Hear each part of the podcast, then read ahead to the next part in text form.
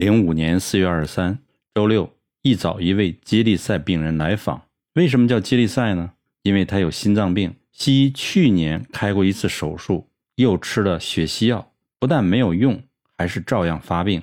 但是他的住处离我诊所有四个小时车程，正好我一个美国学生住在我跟他之间，而他也只有把握坐两个小时的车子，因此就开始了接力赛。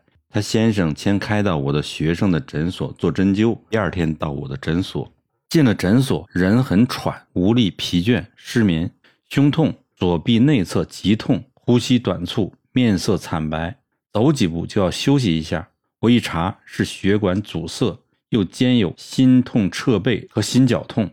我出针一击就中，针下同时心绞痛立去，连心情都恢复开朗了。在针灸的时候，他先生在旁边观看，直呼中医之妙不可言、不可思议。针下去以后，他太太告诉他先生，胸口非常舒畅。起针后，他开心地告诉他先生，他几乎完全好了。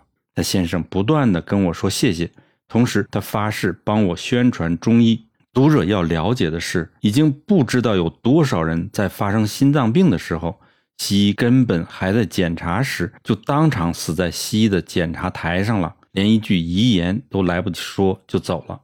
世上所有的中医应该都有这种技术能力，针灸的效果是立竿见影，数千年来都是这个样子，本来就一直是存在的，不足为奇。但是希望中医界大家扪心自问一下，真的做到了吗？如果做不到，那你是怎么学的中医呢？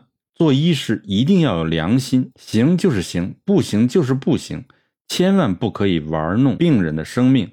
我收的美国学生就有良心，遇到这种重症让我出手。反观我收的台湾来的学生不是这样的，他们取得美国执照以后就不再进修，他们只知道把病人抓在手上，治不好也不跟病人说，好像生怕流失病人。而我认为，当医师的只有一个想法，就是把病治好。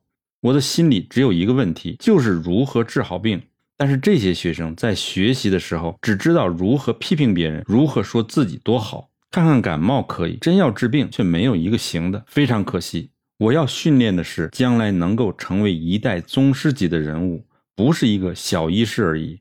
因为我自己不够聪明，因此是无法做到一代宗师，只好训练些我认为最优秀的学生，希望于青出于蓝而胜于蓝。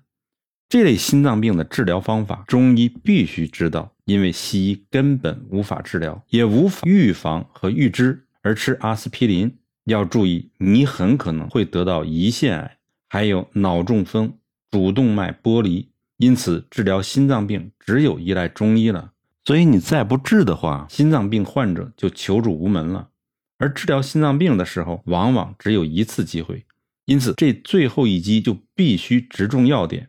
否则，心脏病对病人来说说来就来，病人可能连反应的机会都没有就丧命了。一个无法治好心脏病的医师是绝对无法治好癌症的。所以我在教其他人的时候，第一步就是要教学生知道该如何治疗心脏病，而且不允许他们失手。